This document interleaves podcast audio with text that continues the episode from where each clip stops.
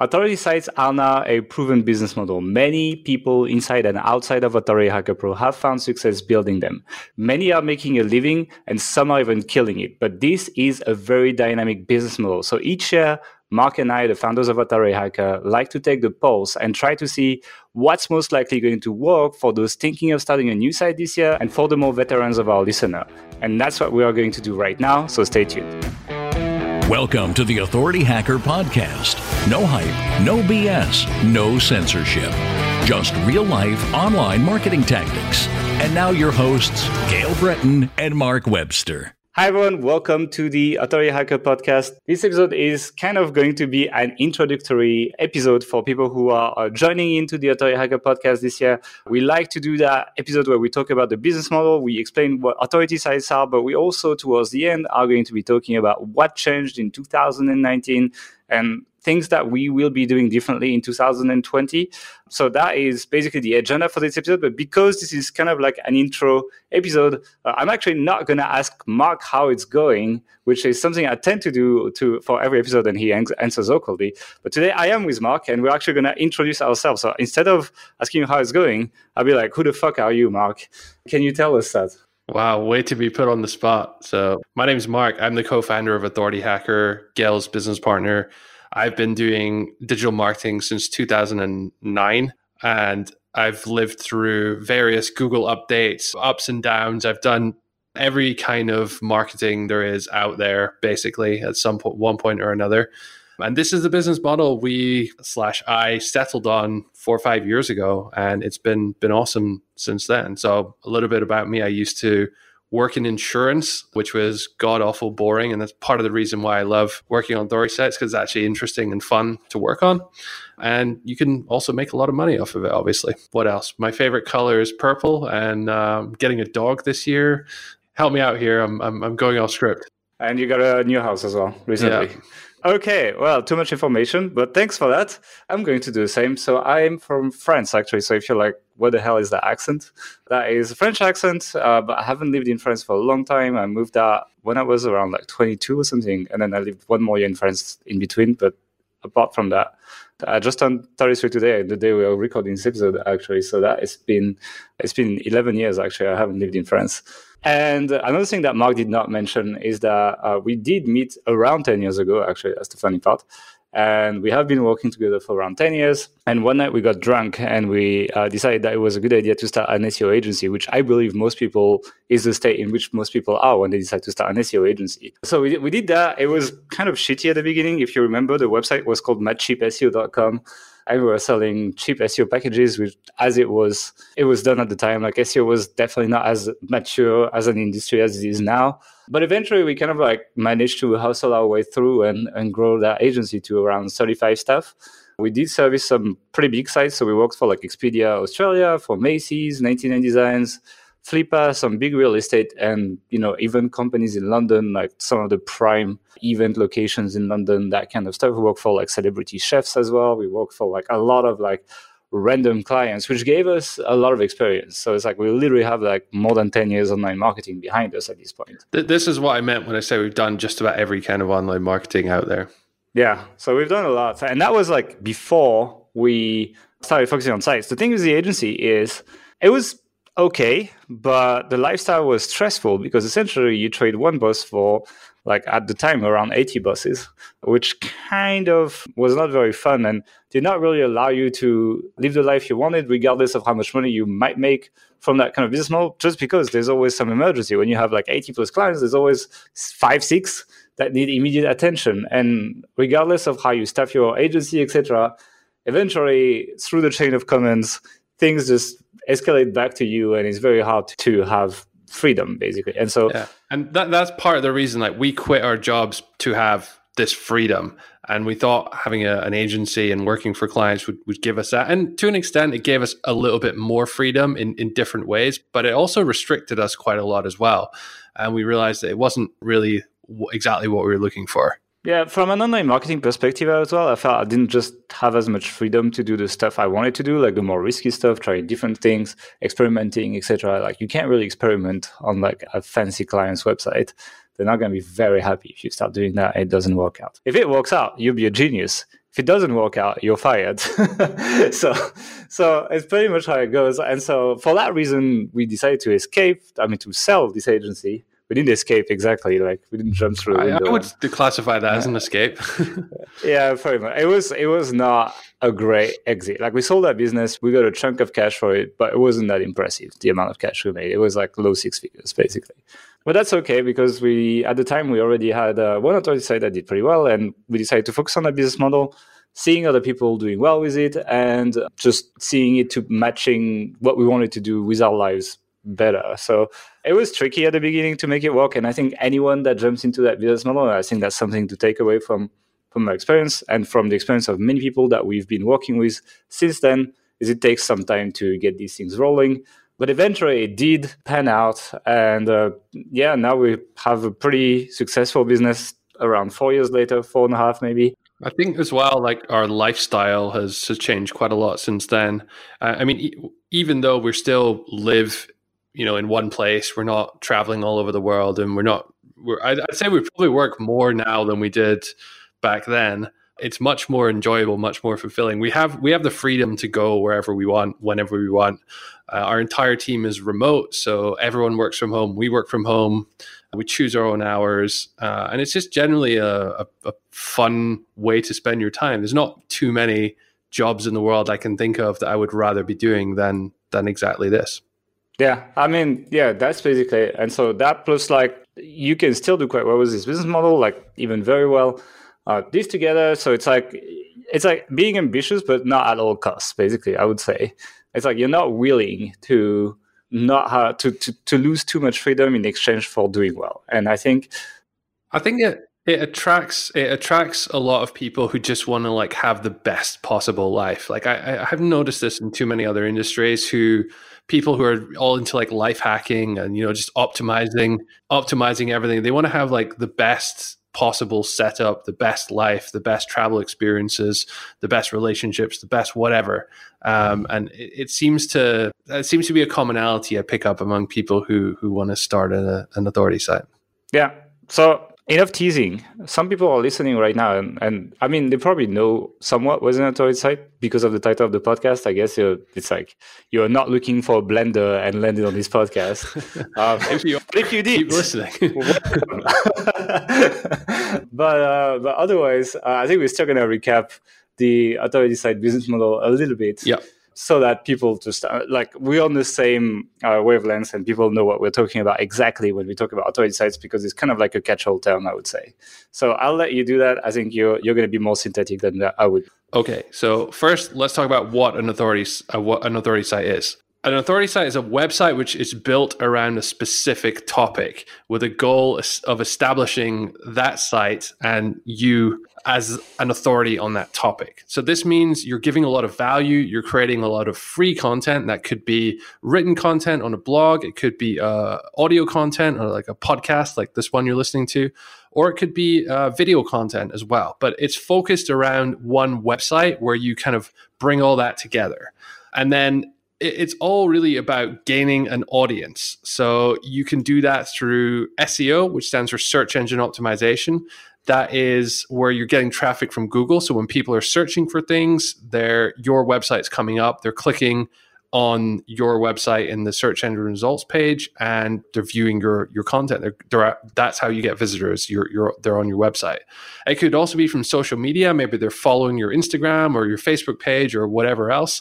Um, and that's where you you really start building a following building a tribe of people who are are like coming back to see everything you produce and it can extend as well to email. So collecting email lists of people who want to hear every time you release a blog post or something else new and, and you sort of send that out to, pe- to people. So that's kind of like the gaining an audience part. You are at all times like producing the content and people are coming to your site to consume it. Like we, we want to like try with an authority site we want to try and get everyone to our site as much as possible so it's kind of less about, you know, building a YouTube channel and having everyone just on YouTube, though there is an overlap with.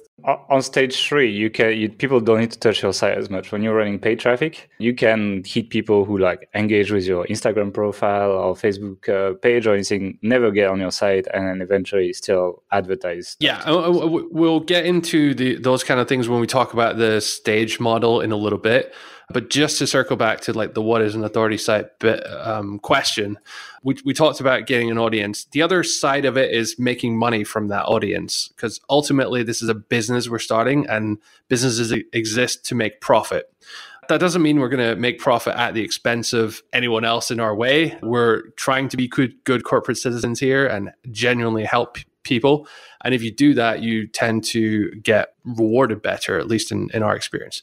But how do you actually make money from an, an authority site? Well, the most simple way would be to run some kind of ads. So if you're getting you know thousands of people come to your website every day uh, and you put some ads up there people will see them a few people will click them and you'll get a, a certain amount of money per thousand visitors that, that come to your site generally in our experience ad revenue is not that high. You need to have a lot of traffic for it to, to be worthwhile in most cases. It got a lot better this year though. Like you know people with AdThrive now make like 35 bucks per thousand visitors sometimes etc like it's it's it's good. It's good but it's it's not the it's not i'd say that the most profitable way to monetize your traffic it's still the lowest. We would so we, could also lump in things like brand sponsorships and kind of deals that that you you make there as well. Uh, yeah. kind of come under the advertising kind of banner. Another and probably the most popular way of monetizing an, an, authority site is with affiliate offers. So that's where you recommend a product on your website and you you have a special tracking link. And when someone clicks like maybe they go through to Amazon and then buy a product that you're recommending on Amazon, you actually get a percentage of revenue that Amazon makes from that sale. So if you're recommending a lot of products or very high high value products or products that a lot of people are buying, then you can really make a lot of money from from this. Um, and this time, like about a year ago exactly, we sold a site which was monetized exclusively through affiliate marketing, and it it um, we sold it for mid six figures. So and we could have gone further. It's doubled in in traffic since then. Uh, the new owners have have been been working hard on it. So you can see like there's a lot of potential from just from affiliate marketing. And the good thing about affiliate marketing is you don't have to build a product. You just re- recommend people to existing products on existing websites that people are already familiar with, and you make money from it. So it's a really good way to monetize your authority site. Uh, if you want to take it even further, though, you can get into creating your own products. Now, some people are will go out to China and go to some sourcing fair and be manufacturing their own branded products in basically any any niche you can you can imagine. You can you can do it. Uh, that's obviously it takes a lot of time and there's a lot of capital investment and and that. So you know you have to sort of weigh weigh up whether it's worth doing that or not. Another way to, of monetizing with your own products is digital products. Those can be courses, those can be membership areas on your site, uh, monetizing by like to, with tutorials and maybe uh, certain like private areas where people have to pay to get access to on on on your site and get extra information or extra tools. It could be software. There's all sorts of possibilities there. And I, I, I, didn't even get into talking about the the real life stuff. So selling your time for like coaching or selling conferences or any kind of mastermind real real life events. There are lots and lots and lots of ways to monetize an authority site and to make really, really, really good money from it. Yeah. So that is basically authority sites in a nutshell. I think that was very uh, basic things, etc. I was actually checking uh, right now. I was on the AdThrive Facebook group and I was checking how much people are making for, from ads. AdThrive is a, a, a, network of advertisers basically where you, you join and they manage all the ads on your site. And the idea is that you'll get a lot more money f- per thousand visitors from AdThrive than you would if you just put standard Google AdSense, which is Google's own ads up on there because they're the uh, AdThrive is yeah, much better. So these guys make thirty six dollars per thousand visitors, which is pretty good. But we'll talk more about that. We'll talk more about that actually. Okay, so we just talked about what an authority sites are. Uh, I just want to quickly, before we go into the stage model, talk about why I love them so much, why authority sites are awesome. And the main reason, which probably a lot of people are here for, is because you heard that they can make a lot of money. And this is true. Authority sites can, if you work on them for a good amount of time and you are always improving and you're getting a lot of traffic, you're playing around, you're experimenting with monetization models, over time you can really start to make a lot of money certainly enough to replace your your job and there are many people out there in our industry who've gone on to make you know, really lots of lots of money, like seven, eight figures a year type type thing. That's not, I'd say, the the norm, but there's definitely definitely possible to to do that. What I like about authority sites so much, though, is that you can, they're operating all the time. So you're essentially making money when you're sleeping. Your site's still online. People are still reading your reviews or your articles. They're still clicking on your affiliate links as you sleep. So every time you wake up in the morning, you can look at your phone and see how much money you made overnight, which is a pretty cool feeling. There's not too many jobs in the world you can can really do that with. Uh, the other thing I would say is that it's it's possible to build a profitable authority site that's actually worth quite a lot of money, like life changing amount of money. We always use the example of these big tech startups like Instagram or Snapchat or something. You know, they're, they're worth, they're unicorns, right? They're very, very rare. Most of these startups fail. Most of them don't get funding. Even those that do, they don't go on to be successful. The few that you hear about that are worth, you know, billions of dollars, you know, that's great. But venture capitalists often own most of that company anyway at that point as well. Exactly. And uh, you need to be in the right place at the right time. You need to have a lot of luck to have success on that level. With authority sites, to have a life changing exit, and I'm, I'm not talking about billions of dollars here, I'm talking about six or seven or maybe low eight figure exits here then it's a very real possibility if you work hard and you do everything that you're you're supposed to be doing.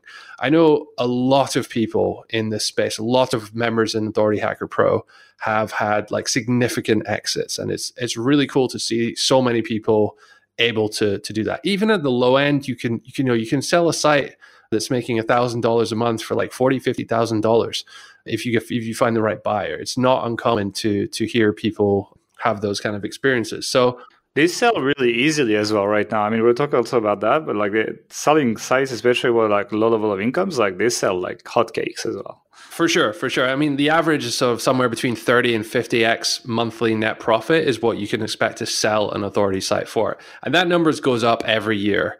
So it's just a it's a realistic way that most people without too much luck can achieve some kind of life changing exit and you know like buy a house or put it all in their retirement pot and gain financial independence or whatever. Pay student debt if you're like if you're in there as well, because a lot of Americans uh, do have that issue of like student debt that really cripples them. Yeah, in the UK where where I'm from as well now, the there it's cost a lot lot of money. I think it's like nine thousand pounds to go to university now, which is probably sounds cheap if you're living in the US, but it was it was free when I went so like so we talked about the money the, the potential revenue that authority sites can can generate. Don't sort of let us try and missell you. It's not like an overnight. This isn't going to happen for you in a few months. We've been doing this for i mean we've been in online marketing for as i said 10 years now. Uh, we've been doing authority sites for for four five for five years now actually more than five years and it, it takes time to get there so you have to really be committed to it it's not something you can just start and expect to happen automatically for you. It takes a lot of hard work and you have to persevere. It's not a brand new market as well anymore. So it's like there, there is a degree of competition, and we'll talk about strengthening competition as well. It's like you know it was new ten years ago. Now it's like it's it's maturing, you know, and and with that comes professionalization and comes well you need to catch up to the level of the industry to be competitive so the other the other good thing about authority sites is they are fun to work on I used to work in insurance, which is one of the most boring industries in the world. It really, really sucks. But working in all these different niches is fun. It's exciting. You're always learning stuff and you can genuinely help people at the same time, which is which is awesome. We we just got back a couple months ago from a, a conference which we were at out in Asia we met up with about 75 of our uh, our Authority Hacker Pro members there, and we we had a bunch of meetups and we had this uh, drinks event, and just like it was just really cool meeting everyone and having having fun going out for lunch, that kind of stuff. And we're fortunate that a few of them actually offered to do video testimonials for us. The idea is that we can use that in our our sales page or in our marketing to, to show people who are having success with this kind of stuff. And it's just genuinely awesome to like see and meet face to face those people who through Authority Hacker and through the other work we've done, we've like had direct positive effects on on their life. It's like I find that really, really rewarding. I didn't find you don't realize it as well. Yeah. You, when, when you run the site, you have like you have no idea very often of like the impact you have on people because they're just consuming your site without talking to you. So this helps filling the gap basically. But you know, if I go back to my insurance example, if you're on a project to move your IT department from one building to another to try and save a bit of money, how rewarding is that really going to be? Not very much, at least in my case. Part of the reason I, I, I quit so so soon after I started that down that career path. But I digress. Let's get back to to authorities uh, authority sites. I definitely don't. Yeah. we'll maybe start a new insurance podcast this year, and we can uh, give give tips and feedbacks for wannabe risk managers and, and all that kind of stuff. That that sounds like a lot of fun. I'm kidding. But after we address the people that came for the blenders, obviously. Indeed, indeed. So the the the final my final point about authority sites, why they're so awesome, is they're just cool and fun to to work on. Uh, I mean, like from a marketing perspective, like I really enjoy learning about uh, all this SEO stuff, learning about how Google works, building processes and systems, building a team. You know, learning what Facebook's up to in their new release and all, all this kind of stuff. It's just it's interesting, it's fun, and it doesn't really feel like work to me and at the same time you get to meet like a lot of cool people and as i said before everyone's super passionate about their business and what they do and everyone loves traveling and wants to live the best life possible and, all that kind of stuff so as i said if this is if that sounds like something you might be interested in then this this might be the business model that you've been looking for yeah, there's a, like a, a, big community that's like, I mean, it's growing quite nicely actually now. Like not just ours, like it's a broader community of people that build websites, etc. Like and it's cool. Like once you actually get integrated in it then you will meet people in real life. Like some random people will travel to your city even if you're not moving very much or and you'll have coffee and you can talk to them and there's facebook groups there's all of that. And it's like it's fun. Like it's it's like the right size as well where it's like you don't feel like you're nobody. It's quite easy to like for people to know who you are. Like for but at the same time it's like large enough so that there's a lot of variety of like point of view and uh, ways of thinking etc it's it's interesting. There's a lot of debates and and so like people are really involved. So like there's passionate debates about stuff, etc. It's like it makes it interesting. Basically, it feels like uh, much better than the last season of Game of Thrones for me, for example. Anyway, let's talk about the three stage system. Right. So uh, three stage system is something that we invented for authority websites, and we created that because authority sites there's a lot of moving parts. Like if you take a full, complete mature authority site, like I mean, you can look. I, am thinking like money saving experts in the UK, for example, uh, .co.uk. You guys can check them out. They're like a really good um, authority site in the personal finance niche.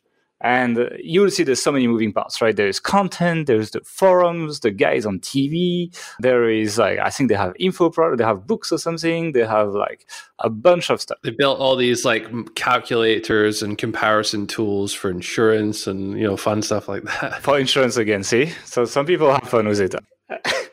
anyway, all that to say, it's like, it's unrealistic to build something like this on day one. And so the stage system is essentially here to guide you so that you can focus on a few things do them right get some early success and with the funds that of the money that you're making from your early success. Just fund something a little bit more complicated etc so on purpose we have the early stages that are pretty simple and it complexifies over time and you can add up more over time. And allows people who are getting started to have a framework that they can follow that helps them not get overwhelmed not try to do everything and do it in a shitty way because that is the number one best way to fail so we have three stages at this point. Maybe one day we'll update it, but I think it's still very valid. When I was preparing the notes for this podcast, I was actually thinking about like how it all still applies, but I think it's still very, very valid. So the first stage is well, very commonly named stage one authority site. And we basically, it's basically a basic affiliate site. Like, I'm not going to try to content it. It's an affiliate site that is planned so that it can grow into something more. That's what a stage one authority site is. And so uh, Mark was mentioning when he was talking about monetization, affiliate marketing is selling someone else's product and getting a commission for it. And it's quite interesting because affiliate marketing does pay more than advertising, but at the same time, you don't have the complex parts of the business where you need to deliver a product, where you need to support your customers, where you need to maybe deal with manufacturing and customers, like customers, all these things that tend to be pretty complicated. And if you had to deal with them on top of trying to grow your traffic, your brand, etc., then you would most likely get overwhelmed and it would also require much more capital. So affiliate marketing is a great way to get started. And the way these sites look, and uh, we actually have a program. I don't really, I'm not really here to sell it, but um, you guys, you guys can still check it out. It's on authorityhacker.com/system. We have a program that shows how to build these sites, but I'll tell you what they are. So, like, you can just know from this podcast about 80% of the content on these sites is content that talks about products related to the niche that you've picked. So, for example, let's say you're in a good dog niche. You're going to be having pages of content that talk about the best dog toys for heavy chewer dogs, for example, or the best dog, dog, dog toys sorry, for tiny dogs that can't really grab a big ball in their mouth or something. You're going to have maybe dog food for dogs with allergies, for example. That would be another subsection that you would probably like be talking about. And you can see how I'm picking kind of like really specific cases when I talk about products. I'm not just saying the best dog food because if I try to talk about the best dog food, it's very likely that big competitive sites will be ranking for this because it's a keyword with lots of searches. So these guys are trying to rank for it. But if I'm picking these kind of like really small niche cases, then it's much more likely. I didn't do the keyword keyword uh, research before this, but it's much more likely that the competition will be lower. There will be less search traffic, but also people will be willing to spend more and will be converting more when the content is catered to exactly what they want. So, for example, best dog food for dogs with allergies. It's like it's really expensive first of all it's like uh, my dog had allergies and like a bag of food was like 70 euros or something like it was really expensive like a, a five kilo bag so yeah it's like first of all it's really expensive which means as an affiliate you're going to make more money and if your dog has like spots on his skin you're very likely to you, know, you have this emergency to convert like you want to you want to fix his problem you're worried for your dog so you're to go and buy it and then you know that everyone that lands on this page, even though there's less people, they truly care about that. Whereas if you Google best dog food, maybe I don't know, like maybe it was like you were talking with a friend and asking about that, etc. But like nobody would just in their right mind Google best dog food for dogs with allergies if they don't really need that right now. So essentially, that is 80% of the content on that site, and around 20% of the content on that site will be purely informational content. So content that uh, gives a guide to let's say how to train your dog to walk without a leash for example. That would be the kind of content i would put on my dog site. And like with images videos like something that you you need to put some production value behind that. But the point of that content is actually to acquire links to your site so that you can gain some degree of authority and links are the number one ranking factor for google still nowadays there is a lot of ranking factors but uh, it's still the strongest right now so you need to create content specifically for that because when you talk about products, people tend to not link to your website. So that essentially is a stage one site. That's basically like how do you put that together? How do you organize it? How do you plan it? And then start ranking on Google, getting some links to your site, ranking for these more niche queries. And we tend to say that these sites are the goal of these sites is to make job replacement income. So, you know, for most people, that'd be like three to five thousand dollars, let's say. I would say that's a fair range for like some people make a lot more money than that. Like, you know, there's people making millions of dollars per year with just that business model. And I want to talk about that at the end of the podcast. I think as well, like part of the beauty of a stage one authority site and like the way we've constructed it within this model is that it's quite simple. It focuses on one monetization strategy, which is affiliate marketing, and one traffic source, which is SEO, Google traffic.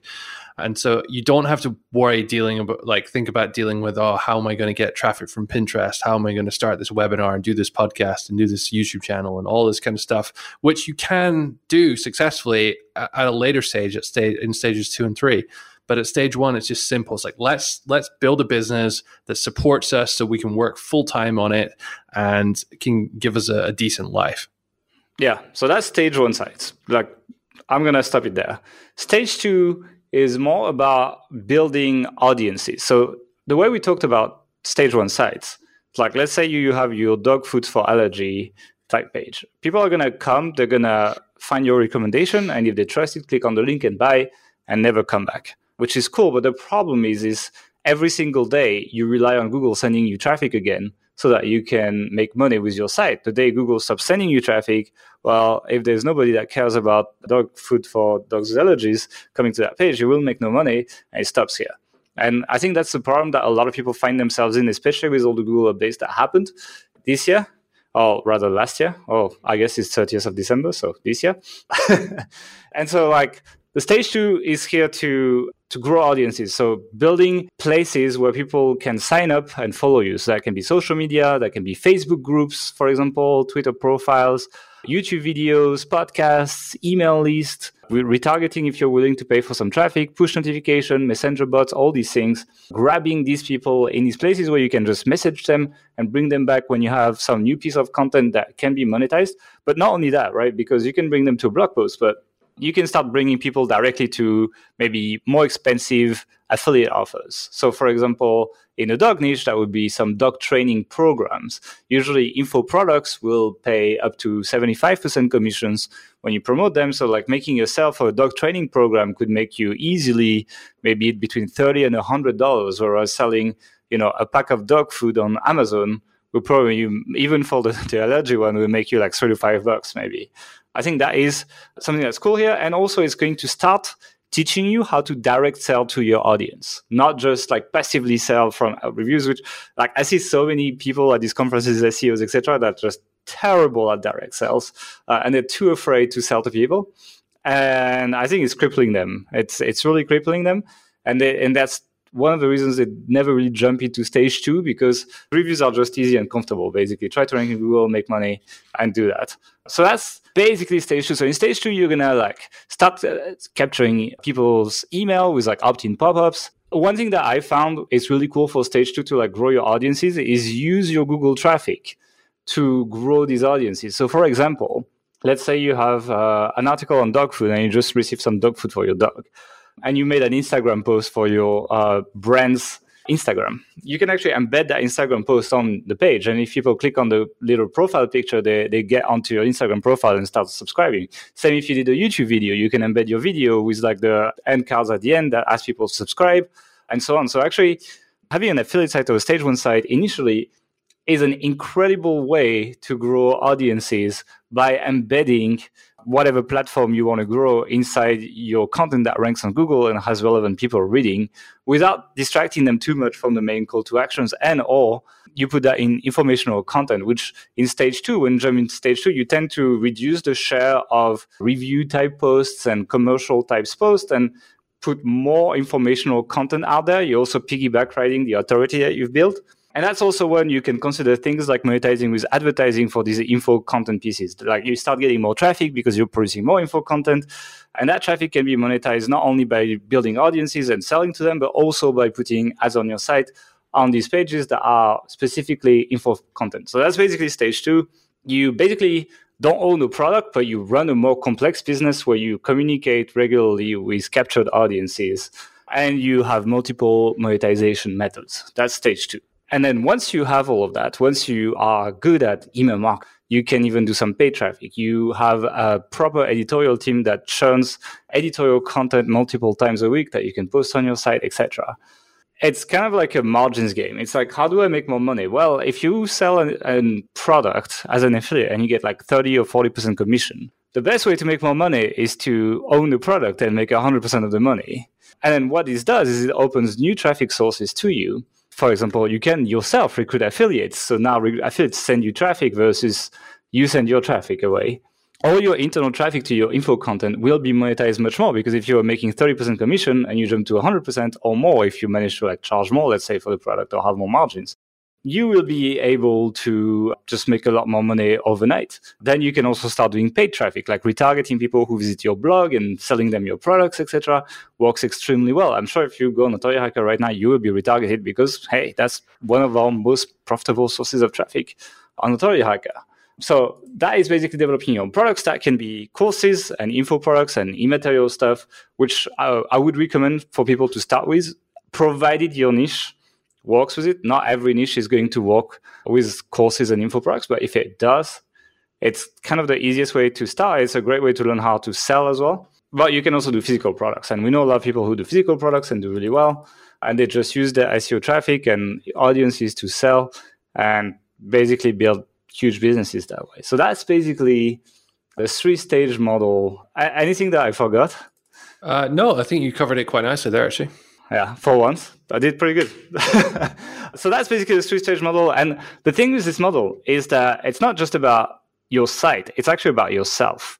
It's about you picking up the skills as you go along the way. So initially, you just need to learn SEO and SEO, like content writing. And then you can use something like Amazon as an affiliate program, which is like super easy to sign up for and monetize. And once you have that, then you learn email marketing, social media marketing, maybe you start learning how to hire staff properly and like build an editorial team maybe some link builders etc so you kind of like pick up like these more core business skills. And stage three is just like full-blown business everything included including paid traffic included product customer service etc etc but you can see how there's like a nice scale to it and you don't have to like take on everything on day one which uh, it's like there's not a lot of businesses that allow you to do that and I think the, the key to success in business in general is to to reach the top X percent of whatever you're doing. Because you just need to learn SEO initially, it's much easier to to to get good at it because you don't have to do all these other things. So that is the stage model. Now you had something about how to build an site in 2020.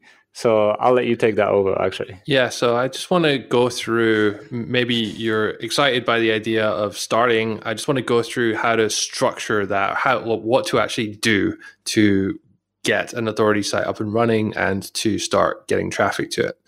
The way we split it down in our, our course, the authority site system, which teaches this, by the way, is all about four stages. So stage is probably the wrong word. Four four sections because we already use stage to describe stage one, two, three. I don't want to get you confused there. There are four things you need to do. The first is research. And most people don't do any research. And this is why they start a site in a niche that has no potential or no one's making money or it's too competitive or it's not competitive enough. And they just spend a lot of time working on a site that doesn't have any potential and, and can't really make them much money uh, which is a problem. So it's always worth spending more time on on research. So that's looking at competitors, competition in a specific niche. When I first got into this, I was uh, sort of scared of of other people and I, I, of other websites rather. I thought that I should come up with a niche that no one's ever thought of before. I had to be unique. I had to be different, and that's the way to to go about it. That's actually the the wrong approach. The, right approach is to look at industries where there are players, there are big and small players already there who are making money. And the reason you want to do that is because if they're there, it's because it's likely because they're making making money and so you can potentially make money as well. It's very, very rare that people come up with a brand new niche that no one's ever started a site with before. Usually, you want to be looking for a place where there's competition. Now, that being said, you don't want too much competition. You want to look to make sure that there are small to medium sized sites uh, ideally those kind of like personal blogs or run by a very small team or one individual that are successfully competing with bigger brands. So are they ranking uh, on the search engine results page are they ranking on google for terms? Are they competing? Or is it just you know these massive multinational companies that are dominating? Because if it's just the multinationals in there then you probably want to shy away from that I'm thinking here things like tech reviews, for example. It's very, very, very hard for uh, small new sites to to compete with like an i for the keywords like iPhone review or, or that kind of thing. So you want to find a bit of balance there. And lastly, to choose something which you are either interested in now or you find interesting. It doesn't have to be a topic which you know a lot about. Just by the process of starting the site, you will inevitably learn a lot about that that specific space or that specific industry. So it has to be something which you feel like you want to learn and feel like you could kind of really get into. Uh, because if you choose something which you're not that interested in, but you just picking it because you think it's highly profitable, then you're going to get bored, you're going to lose motivation, and at some point you're probably going to give up. And the biggest risk for authority site owners, especially in the first year, is is giving up because you put a lot of work in and you're not yet making that job replacement income. And it can be really really really hard to like find the motivation to keep going. It's much easier to find that motivation if you're genuinely interested in the topic. So that's research. When it comes to actually getting your site up there it's actually quite simple these days. You need a domain ideally and you need wordpress. Wordpress is amazing. It's like a framework for framework content management system for running a website. So you will install this WordPress software on your web host and then you can like add a theme and it'll allow you to like customize it. You can add content in the form of like blog posts. You can update them. You can edit. You can do all of that kind of stuff without any coding knowledge without knowing html or without hiring a developer. And the quality of sites you can build these days in 2020 is just amazing without knowing any any kind of coding or without having any development expertise. Uh, there are plugins and tools you can add to, to WordPress, which can help with your marketing, with your design. If you're using something like Elementor, which is essentially a drag and drop editor, so you can create any style, any design you want very easily without any coding knowledge, as I said. The idea here with a with a site is to just build uh, what we call like a minimum viable product. So that's a site which is good enough. It looks half decent, and it's just you getting up there, getting out, publishing the site, so that you can start on the other two sections, which I'm going to talk about now, which is content and links. One of the biggest problems I see is people they spend too long trying to make their site perfect and like, oh, this pixel and the logo doesn't look quite right. Let's have seven revisions of it. When in reality, they could have probably just gotten away with like a text logo or something. All of these things where you sort of like perfect your site it's best to do that not before you launch but after you launch as you're as you're continuing to work on on your site. And it's like a continuous process to level up your design to improve it and and, and whatnot. Uh, by the way if you are interested in any of these tools if you go to authorityhacker.com at the top there will be a link to tools. And we just have a page where it's all the tools and plugins and hosting and stuff that we we recommend. They're all the ones that we use ourselves. So you have to be a little bit careful in this industry there's a lot of people who will recommend not actually the best hosting company for example but the one which pays them the highest affiliate program uh, the uh, affiliate commission we don't do that so if the tools on there you can rest assured that it's good we've tested it and we actually use it so that's building your site. Now, once you have your site up, there are two things you need to do uh, in a stage one authority site. That is content, and the other is links. So let's talk about content first. As Gael mentioned earlier, you are likely to want to focus a lot on commercial content. So that could be reviews, a single product review of a specific, if we use the dog example, of a specific type of dog food, or it could be a roundup review where you're comparing multiple different kinds of dog food. Say, what's the best dog food for Yorkshire Terriers or whatever the, the breed may be. And then you also have informational content, which would be like how to do X. Creating content is not hard. Creating really, really, really, really good content, it is quite tricky, but it's not something, it's like learning a language. You don't just sort of read a few books on it and then suddenly you're speaking it fluently you got to practice. You got to do it badly. You got to learn from doing. You got to get feedback. You got to just write a lot of content yourself until you eventually get better and better and better at it.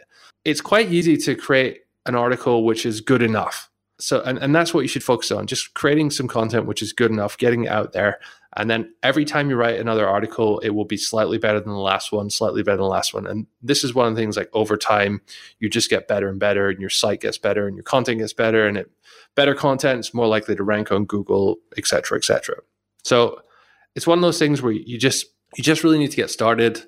Try as much as possible to inject some personality into your content. So don't make it dry, don't make it bland. Show eh, talk about your own experiences, your own views. Show show some humor as well. Make it fun, make it interesting. Avoid that long wall of text syndrome that you often see try and kind of break it up into various subsections with paragraphs, break it up with images. You just make it quite similar to what's ranking though. It's like it's Google does reward that. It's it's tricky, right? This is key. So when you're like let's say we're writing an article about the best dog food for Yorkshire Terrier dogs what you would do is you would Google that term and look at the sites which are at the top of page one or, or, or, or, all on page one and look for how they're creating their content. How are they structuring it? Is it a list post, say, or are they doing their roundup reviews with maybe some kind of uh, first informational part about the breed or what you have to look for? And then maybe they're looking at specific types of dog food after that and they're breaking up or are they comparing them all at the same you know the, the different ways you structure content there are many different ways you structure content and in general it's best to copy the structure at least of what's working what the people on uh, page one of Google are ranking. If you're writing an info article, for example, and every single site on page one is about here are the 23 best, I don't know, leads for dogs or whatever it might be, then you want to probably let write a list post as well. Don't try and go yeah reinvent the wheel there. Um, that's not to say that you should copy your content. You absolutely should not. It's a really bad idea, and Google will most likely penalize you for that. Um, but you you want to kind of like be hitting the same angle, hitting the same subtopics, hitting the same structure as what other people are doing. That in 2020 is is very important actually. So that's content. Finally, links. And this is an interesting one because it's very easy to do some research, build a site, and create content. You have full control over that. But when you start building links, that's where you need to start working with other people, start talking to other people, start putting yourself out there and building relationships with, with other sites. And that is to a lot of people very scary. It's a, it's, it's, a lot of people find that difficult. I find that kind of not in my comfort zone, let's put it that way. But you have to understand that link building is it's all about systems and processes. And you want to get to a stage where you have all these kind of continually working away and you're just continually building links. There are a few different kinds of strategies with link building. It could be like an outreach based one where you find websites maybe who are willing to accept guest posts which is when an author who they don't normally work with writes a post and they publish it on their blog when they do that, you can often get a link back to your website from it. So this is a common link building strategy. Now, I've just told you what it is. The basics of how of what it is and how it works, very very simple. But with most link building, how you actually execute that and how you improve over time your process for doing that is what is going to give you the the results. Far too many people out there they'll try a link building strategy once or twice, have mediocre or no results, and then come to the conclusion that this doesn't work and there has to be a better one out there. The fact is that most successful websites out there are using the most basic website, uh, the most basic link building strategies, rather, and they've just been doing it so much and they've optimized it and they've improved it and they've continually improved it that they've gotten really good about it. And it also takes time as well, right? You can't just expect to build a thousand links in, in a day and, uh, and and sort of be done with it. It's that's going to happen over a period of, of months or, or years. There's another kind of link building service or link building s- strategy kind of that we've we've been playing around with a lot lately, and that's using some kind of other service like um, HARO. It's called Help a Reporter Out, which is uh, a newsletter where people are sending out, where journalists and publishers are sending out requests for sources, requests for questions to everyone on the newsletter and you as a source can respond to to the ones which you think you can answer and if a journalist uses your answer in their article they'll also link to you. So this is a really good way of, of building links and it's, it's based on the need of the publishers rather than you trying to reach out to them. So it's kind of like it flips it on its head a little bit as well. Uh, so again another good uh, good way of, of, of approaching link building. Those are the two general kind of approaches, at least for for for white hat link building. As I said, the the way to win at link building is continuous improvement and just grit.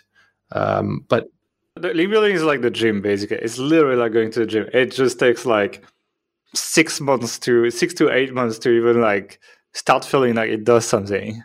So yeah, exercise, you know what I'm talking about. And if not, well, January 1st is in two days, so it's time to start. Uh, so, so yeah. Anyway, if you know authority sites, a lot of stuff we've said so far is something that you've probably heard before, you know already, etc. Now we're getting into the part of the episode. It's a long one, I know, uh, but we're getting into the part of the episode of like what has changed in 2019, and what we would do differently in 2020, and I think a lot has changed. So I'm just gonna uh, go right into it.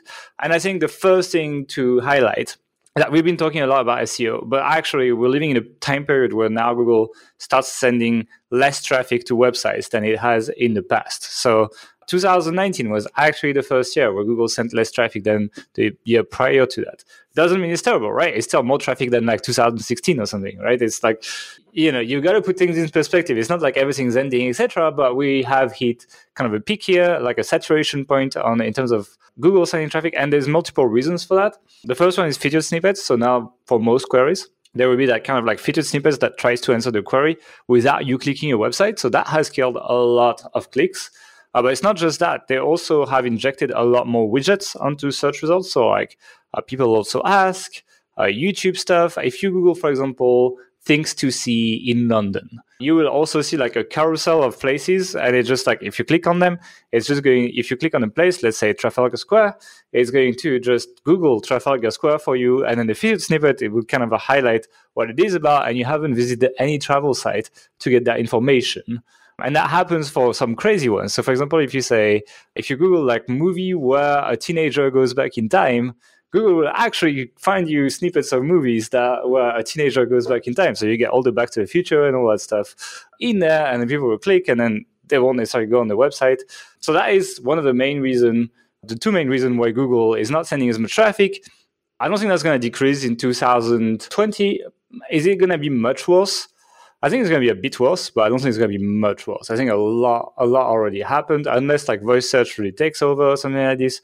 I just don't see that happening. But it doesn't mean there's no organic traffic. It just means you need to be a bit smarter on how you you pick your stuff. And we're going to talk about that in the next section, actually.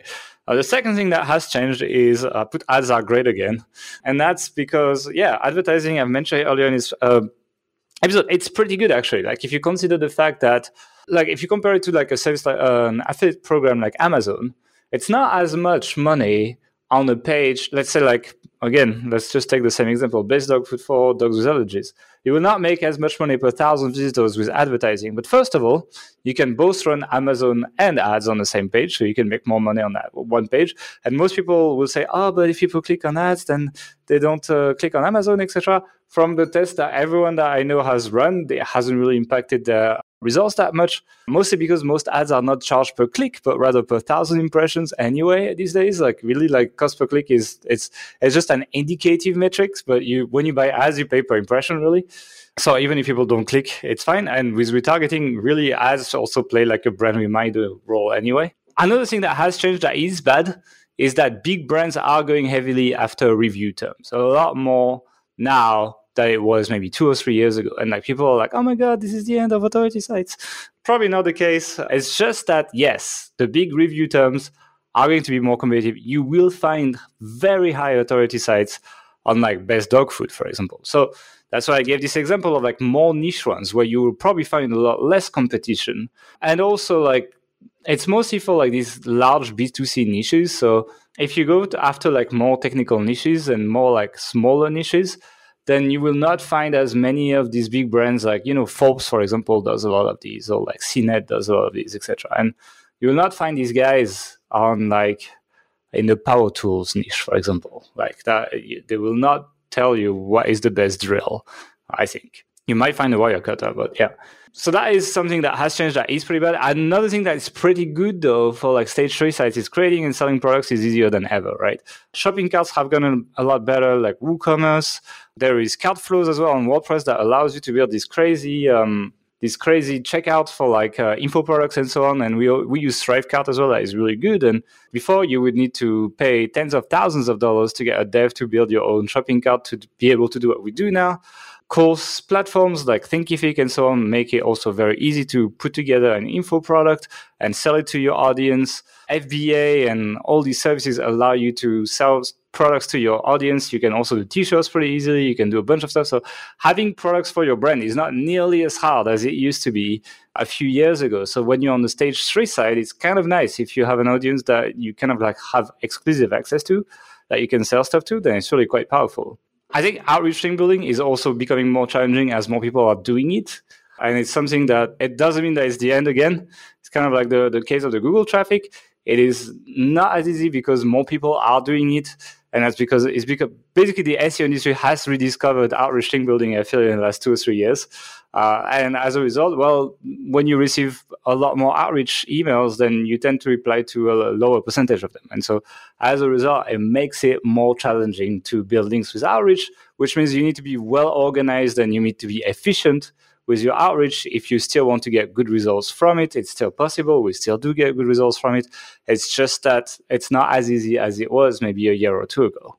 Uh, and finally, it's something that is quite interesting that uh, a lot of people that I'm talking to have noticed as well is that it seems like since this new BERT algorithm, you know, Google used to kind of like rank, you know, one page for like a thousand keywords that are like related, like these kind of like power pages. It seems like more and more Google is kind of like rolling that back and ranking more specialized pages, which is good because these big brands kind of like went after that to like rank for all these things. So the, the, big brands that would rank for best dog food might have shown up for best dog foods for dogs with allergies, but they might not anymore, or not as high or anything. So you have an opportunity as a smaller site to take these queries and take higher positions in them, etc. So it is an opportunity here. So there's kind of like a, some good, some bad in what changed in 2019.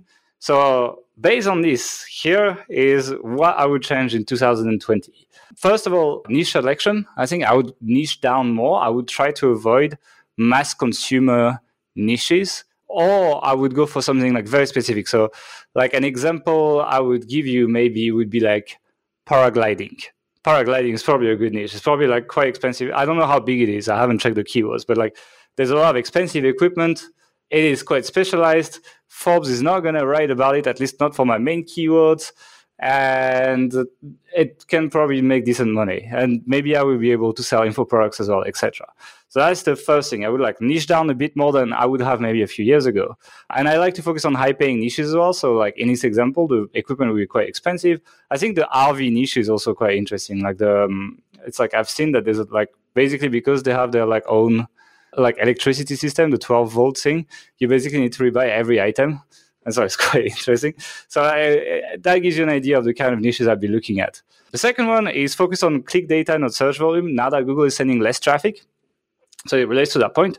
These featured snippets essentially makes some search queries get absolutely no clicks, right? So if I Google like how old is uh, I don't know like uh, Jean Claude Juncker, which is the president of the EU, then it's like I don't know why I picked that guy.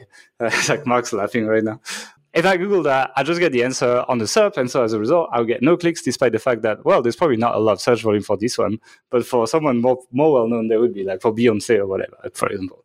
So like this will not get click data. But if I Google, let's see, how to increase the sensitivity of my mouse to 16,000 dpi.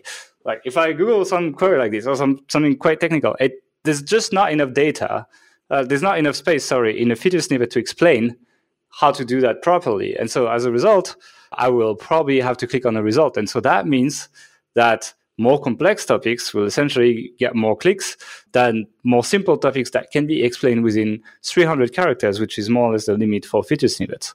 So that is something that I would do on that is focus on click data and focus on more complex topics.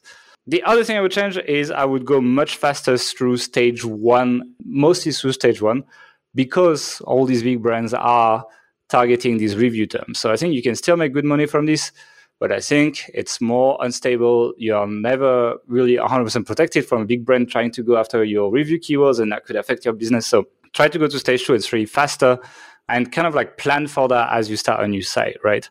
And then as soon as you hit stage two, really focus on building these recurring traffic channels. So social media, I'd say Facebook groups, really, really powerful right now. Twitter, kind of okay, like just at least tweet and follow people in your industry. YouTube, extremely powerful right now and very easy in some like sub niches. There's just like no competition. You can rank for all the keywords. And actually a lot of YouTube videos show up on Google as well. So it's one way of getting organic traffic as well. If you can't, if you're not powerful enough to like rank for the terms with your website, you might be able to rank with your YouTube channel uh, email list, so like exit pop-ups and on-page pop-ups, etc. Retargeting if you have products or if you are doing really well with your email list. Push notifications, I'm kind of like it works, but um, I feel like I, would rather put like an on-page load opt-in pop-up at this point. The conversion rate is about the same, but I get much more data with the pop-up. I can put people in like even like retargeting audiences and everything later with the email. So I feel like they're okay, they work, but it's not the best. But messenger bots can work really well, especially if you're doing ads with engagement, you can get that. So essentially build all these recurring traffic sources, but you need to go for stage two at this point. You can't do it with a stage one site.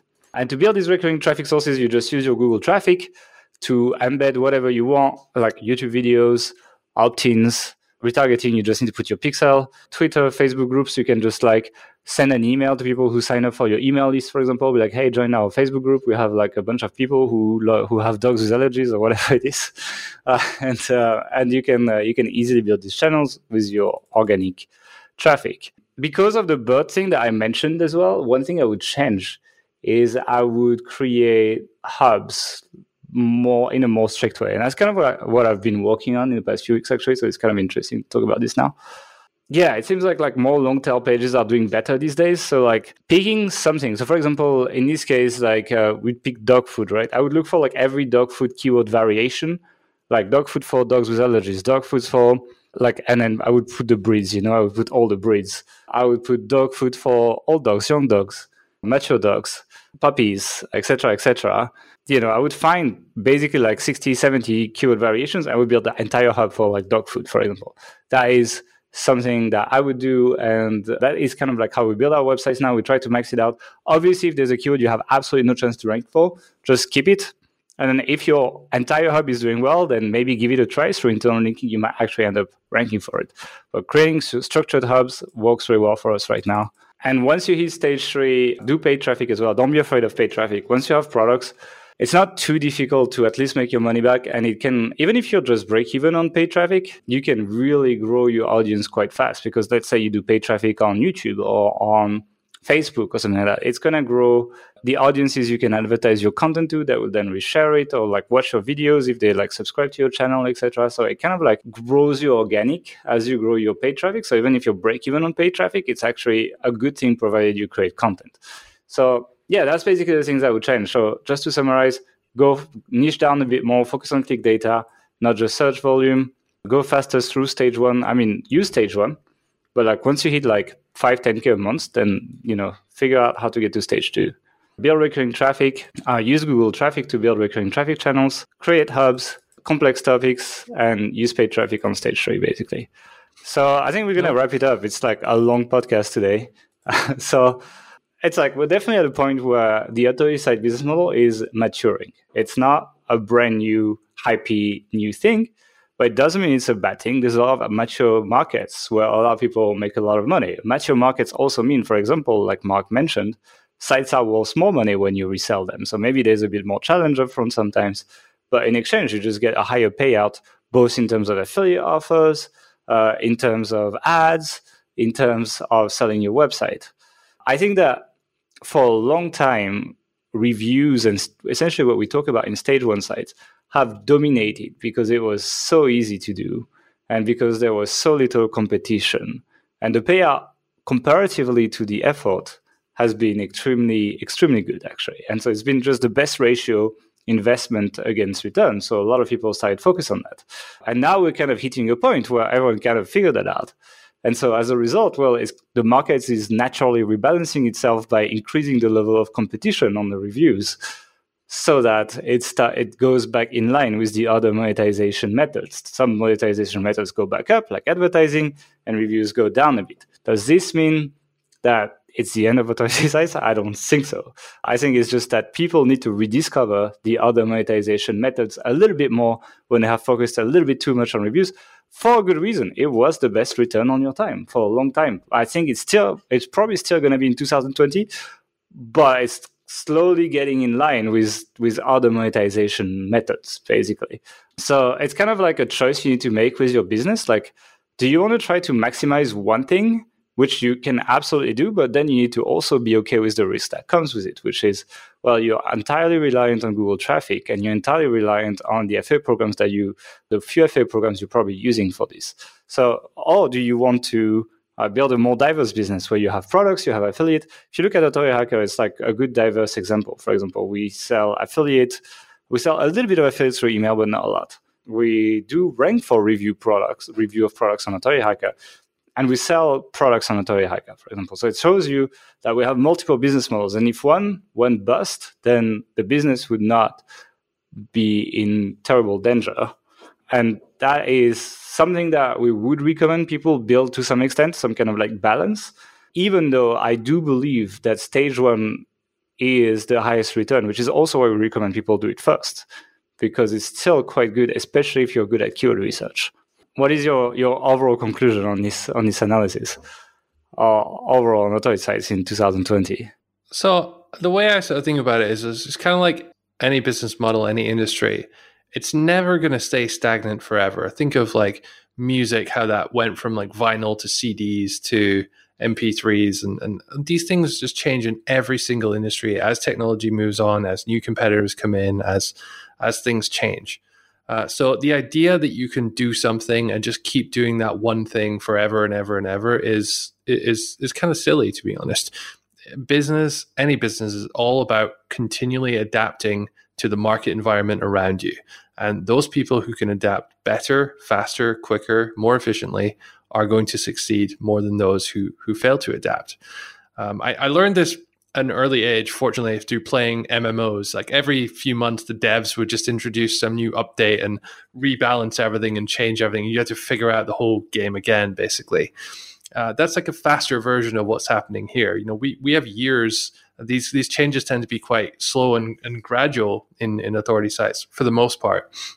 So we're quite fortunate, and I think that most people who are building authority sites are the type of people who can adapt and who can create new opportunities and, and optimize further and, and make things work which hadn't which they hadn't bothered to try before. So I, I still think of all the business models out there, especially in, in the online space, I think authority sites is is still my favorite. I have no plan plans on changing anything changing track anytime soon. Yeah, same here. And as Littlefinger said, chaos is a ladder, so use it.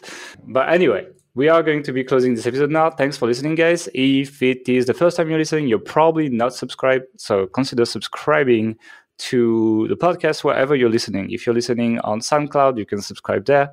If you're listening on iTunes, you can also subscribe there. Spotify is quite popular these days. So you can subscribe on Spotify, Google Podcasts as well. And we have also free training yeah, I, I, also wanted to say so we're releasing this podcast on the 30th of December. So in a couple days, it'll be 2020. Once you've had a bit of a hangover, once you've sort of recovered and you're sort of motivated, okay, now is the time to actually take action on this stuff. We do have uh, an interesting promotion coming up on the 2nd of January. So if you want to learn a bit more about that, if you think maybe authority sites are your thing or you want to finally get started in 2020, then if you head over to authorityhacker.com forward slash subscribe, you can actually join our email list and you can be notified of exactly what that special promotion is. And then in a couple days, you can decide if that might be something you're you're interested in. Plus, on our email list, you get loads of free content. Get notified whenever we release uh, uh, certain big blog posts or we have new new free content coming out as well. So go ahead and subscribe. It's authorityhacker.com forward slash subscribe. Cool. Well, thanks for listening, and we will see you next week. We do have a podcast episode every week, so if you want the next one, just tune in next week, and we will see you there. Have a good day. Bye.